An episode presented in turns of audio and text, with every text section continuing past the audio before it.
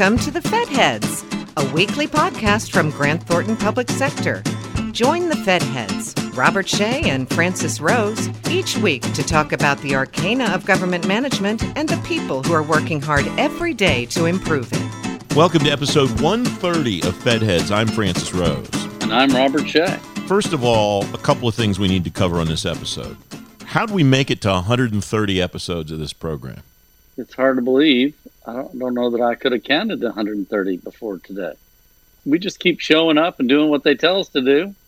Who is they, by the way? Everybody always right. says they, and in this case, I wonder who they is. Because if we've done this 130 times, maybe we should have a talk with they and find out exactly what the next step is. Well, you know, it bring it brings up something really important. As I've been listening to a lot of pandemic podcasts lately. There's uh, your first out, mistake right there. Worked out to Nate Silver talking about the intricacies of polling the other day. That's mm. how desperate I've gotten. Wow. And, and on all these podcasts, spend a great deal of time pouring adulation onto their crack production team, which we don't do enough of. No, that's true. We don't. Um, the whole podcast thing is fascinating to me because I have done what you've done. I've listened to some during the uh, pandemic thing, and I've learned a couple of things. First of all, about podcasts, and I'm curious if this fits with what you've heard. Tons of these people on these podcasts take themselves very, very seriously. I mean, they are really just the absolute end of the earth. It's really a they're really a big deal. You just have to ask them. Don't you think? Some someday we'll we'll aspire to being so full of ourselves that we actually think we're worth listening to. I don't I don't know. I don't know. That might be a tough pull. This is what's cool though is not only have we had the opportunity recently to listen to podcasts, you were on one. It is true. Uh, did you catch me cheating on you? No, I see. I don't. Podcast? No, see, I don't think about it that way. I just I think that we should get out there and talk about our podcast as much as we possibly can. So I don't look at it that way at all.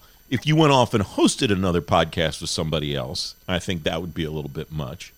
But yeah, uh, if if I didn't know about it ahead of time, right. So I made the mistake of giving a quote to somebody about the president's re- recent executive order creating new Schedule F, and all of a sudden I'm a media darling, a, a, a Republican uh, who's leveling some criticism at some uh, arcane executive action. Oh, you and Ron Sanders. That's right. That's right. My friend Ron Sanders. Ron Sanders. He quit. He quit. He's actually losing money, so he's got far more skin in the game than I do. Ron Sanders, the chair of the Federal Salary Council, and uh, my colleague, former colleague Nicole Ogrysko, pointed out on Twitter, rightfully so, this is probably the most media coverage the Federal Salary Council has ever gotten in its entire existence. And I think she's correct about that. So, and when I saw that, I thought, did Francis give her that line? Because didn't you and I say the same thing to each other like an hour before that? Might have been, yeah, it might have been. Uh, I, I think she's a wonderful reporter. I don't remember. She had the story before anybody. She had that Schedule F story before anybody. She was the first person to post about it. Uh, that's true, and it's interesting. The whole story behind that Schedule F deal is just, I'm not quite sure what to make of it because I'm not sure how you look at that. I'm trying to think about it objectively, okay? I mean, everybody I think that pays attention, that listens to this podcast, knows – that you worked in a Republican administration, namely George W. Bush, at the Office of Management and Budget. And so, sorry, wow, what? Where did that come from? At any rate, I don't know. I just thought music should come, you know, George W. Bush. I don't even know how to respond to that, so I'm just going to go back to the thought at hand, which was, as people listen to this podcast, You've mentioned that on a number of occasions. I pointed it out on a number of occasions, and that's fine. And so I understand why it would make sense for people to ask you once you say this was not a good idea to want to ask you more. And I also agree with you.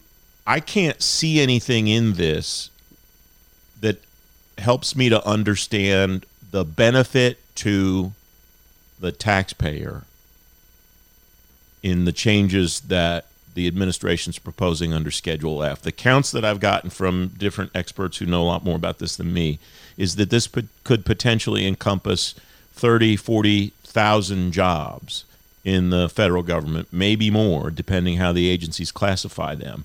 And the agencies will have discretion to move jobs from the civil service, basically, to pretty much at will employment. And the concern that you expressed uh, on the podcast that you appeared on, which we'll talk about in a moment, and the concern that Ron expressed in the letter that he wrote to the Office of Presidential Personnel at the White House, resigning as the chair of the Federal Salary Council, and he talked about it on Government Matters um, last Monday.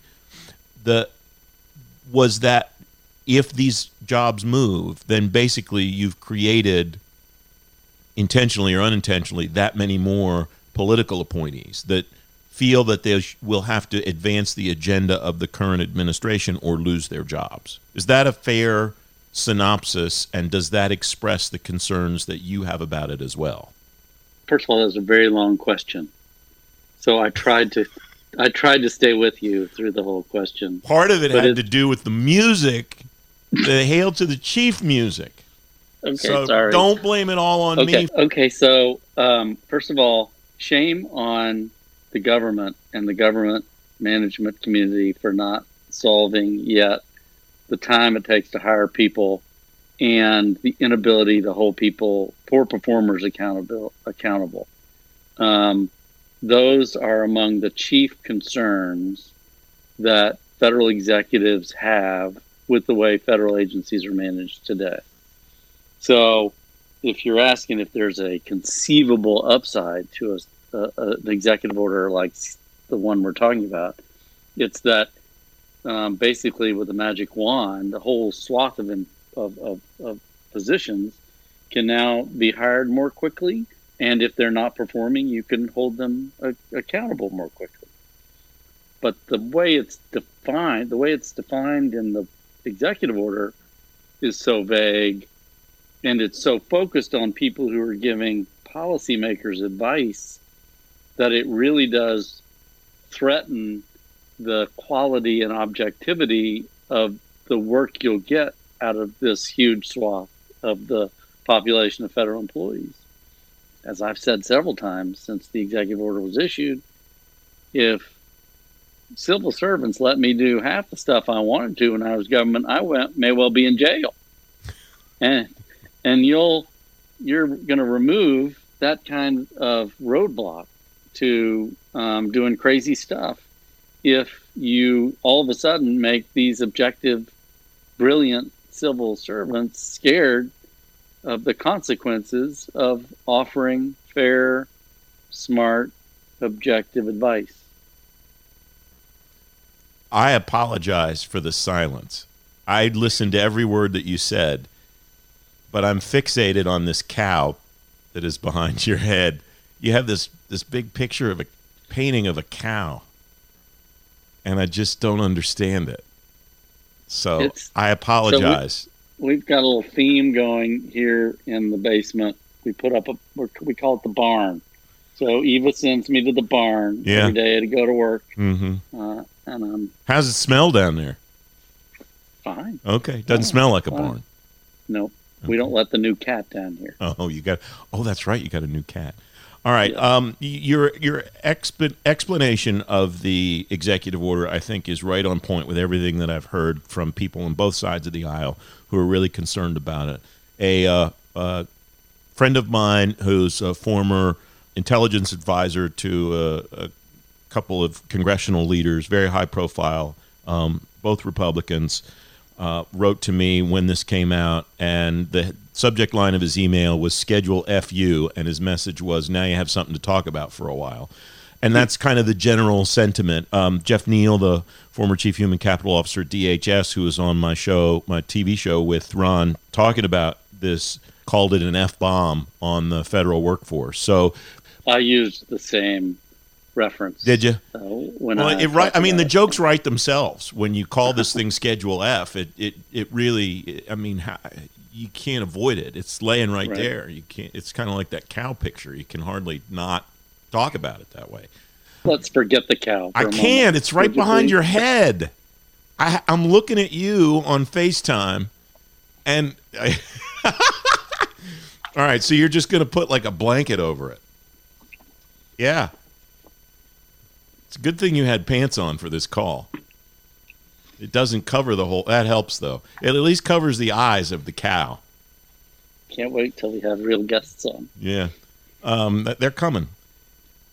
The uh, podcast that you were on, you were on the GovExec Daily podcast talking about this, and I enjoyed listening to that. And shout out to my fellow podcasters at GovExec, Ross Gianfortune, who was the host of that show, and uh, uh, that's the podcast you were on. And I was on a podcast uh, the other week too with uh, Bri- Really? yeah, uh, Brian Chittister does a podcast about uh, government information technology, and it's really good. And uh, except for the episode I was on because he had a lousy guest that episode, but um, so, Can't be true. it's neat that we're doing uh, this that we're kind of getting involved in a, and getting our voices out a bunch of different places i'm happy to see that people are calling on you to do that kind of thing and it's fun to do It is fun to do. We we we, we can't be as unleashed there as we are here. Um, no uh, and it was a serious subject, but but um, but I agree with you.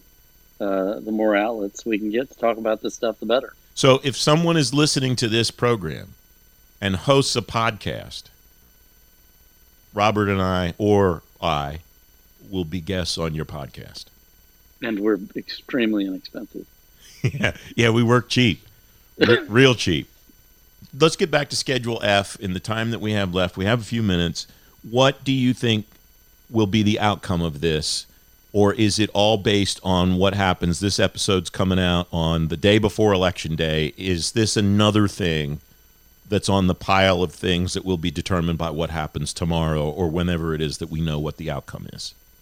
Well, you know, the, the immediate question is whether the various lawsuits seeking an injunction of implementation of the executive order are successful.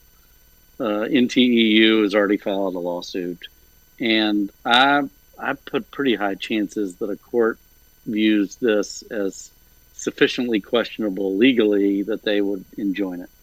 But let's say that doesn't happen, then I think there's there it, it entirely depends on the election. You'll probably see a rush to convert positions to Schedule F in advance of inauguration if Joe Biden is elected. If President Trump is reelected, maybe not the same rush, but you'll you'll have um, you know a longer runway in which to entrench people into this under this new schedule.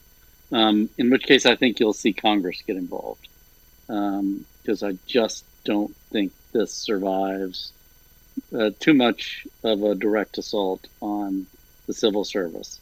And then I hope it motivates people to finally take seriously efforts to improve hiring and finally be able to deal with poor performers. Because anybody you ask in management across government, those issues reach to the top of the ones that are prohibiting them from accomplishing their mission. The formula I hear all the time is I spend 80% of my time on 20% of the people.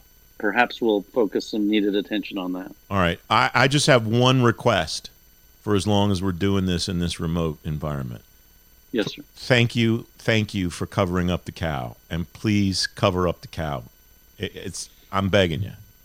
Okay, done, done. Whatever you say. just so- Whatever you say, Frank. It's just so hard to You're like- concentrate staring at the cow. You're like your contract's always going to have these bunch of different little requirements. No, You're I didn't- no. Tab in your in your in your green room. You won't be able to. They're getting rid of a it. cheese plate and uh, Getting rid of oh, tab. that's right.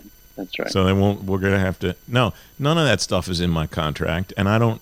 I, I mean, I, I don't want it. I, it's just a request because I just couldn't focus with the cow. All right. done. Thank you, my friend. Thanks for listening to the Fed Heads, brought to you by Grant Thornton Public Sector. All of the resources talked about during the episode are available in the episode description. We'd love to hear from you. Connect with us on Twitter at GT Public Sector to join the conversation. And don't forget to leave us a comment or review on iTunes or the Google Play Store.